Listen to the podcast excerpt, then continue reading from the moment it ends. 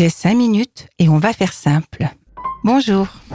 La rencontre du manque, manque que l'on peut appeler ennui, que l'on peut appeler vide, que l'on peut appeler tristesse, que l'on peut appeler, et que Serge Reggiani a appelé ma solitude.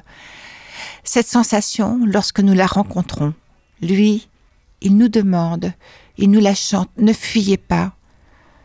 Ma solitude, je m'en suis fait presque une amie, une douce habitude. Non, je ne suis jamais seule avec ma solitude. Par elle, j'ai tellement appris. Ne retournez pas tout de suite à vos occupations.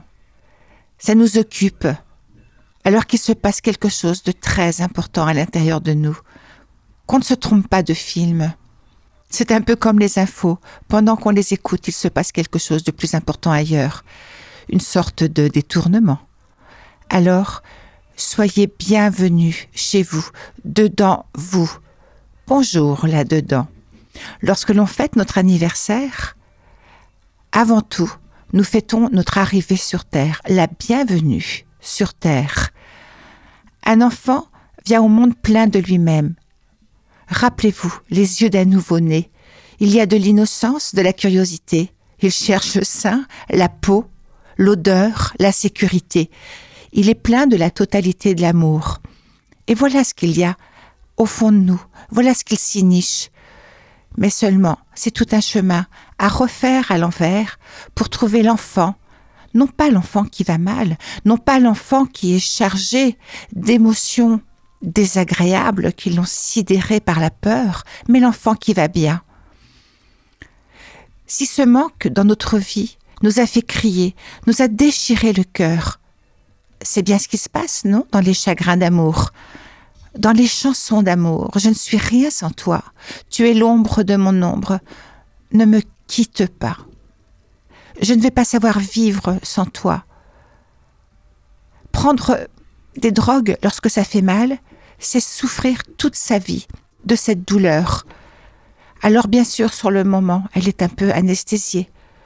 Mais plus tard, après, nous la porterons toute la vie. C'est se condamner à ne pas vivre, ou à s'accrocher à cet autre dont on a l'illusion que c'est grâce à lui qu'on tient debout. Évidemment que la présence de l'autre, des autres, nous permet de mieux vivre, nous permet de ressentir l'amour que nous avons à l'intérieur de nous. Seulement, si nous avons ce qu'on appelle le trouble du détachement, cette difficulté à, quitter, à partir, eh bien là où, nous pourrions avoir une grande tristesse dans nos séparations, nous passons à un autre stade, à une, une douleur suffocante, à un chagrin d'amour. Nous avons le cœur brisé. Un simple départ quelquefois, quelque chose qui pourrait passer de complètement anodin peut réactiver à l'intérieur de nous cette douleur. Et puis il y a aussi cette jalousie. Même s'il n'y a pas de séparation, lorsque l'autre est simplement absent, lorsque l'autre a simplement regardé quelqu'un d'autre, ou lorsque l'autre, qu'importe, les histoires sont tellement différentes, eh bien on ressent à l'intérieur de nous cette expression du manque, d'un vide, que l'on nomme un manque d'amour de soi. Et l'autre doit toujours nous remplir. Alors évidemment, lorsqu'il ne nous remplit pas, on est dans cet état de chaos. Comment faire? Quoi faire? S'en détourner?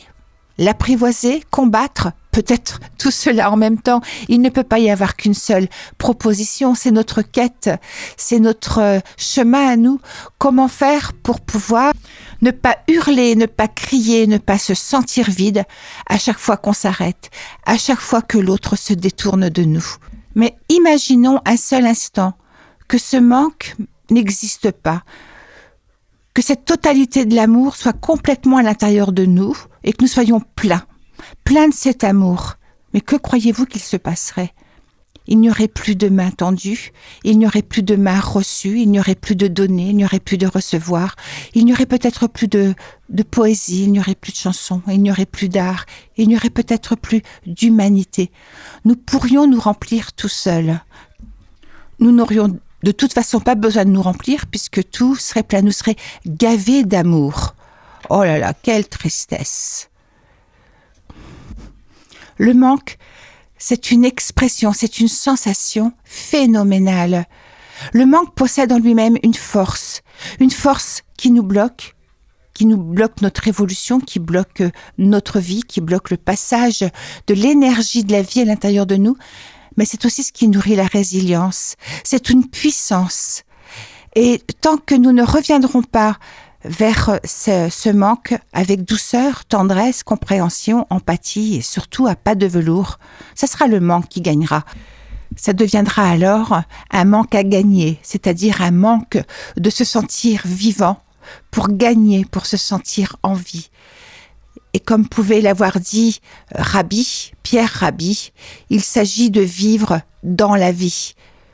Eh bien, lorsque nous sommes dans le manque de vie, bien évidemment, c'est une sensation de non-vie. Et ça, ça fait peur. La peur de ne pas se sentir exister. La peur d'être soumis à ce manque. Donc, c'est quand même intéressant de ne pas suivre la peur, de ne pas être débordé par ce manque. Il y a tellement à gagner en dépassant ce manque, en le rencontrant en étant dans, dans cette conquête, dans l'apprivoisement du manque. Si enfant j'ai manqué de bras, si enfant j'ai manqué de regard, si j'ai manqué des mots, des mots mais pas n'importe quels mots, pas des mots d'insulte, de récrimination, pas les mots de reproche, non rien de tout cela, mais des mots qui portent l'énergie de la rondeur, des mots qui me font me rendre important à vos yeux, vous mes parents, ma famille, ces mots, si je ne les ai pas reçus, à moi maintenant de me les redonner, de me les offrir. Moi, je vous offre ces mots. J'aime vous parler, j'aime écrire, j'aime ce partage de la rondeur des mots. Allez, à la semaine prochaine. Je vous souhaite euh, plein de, plein de tendresse. Au revoir. C'est Armel qui vous parle sur Radio Alpa 107.3. Au revoir.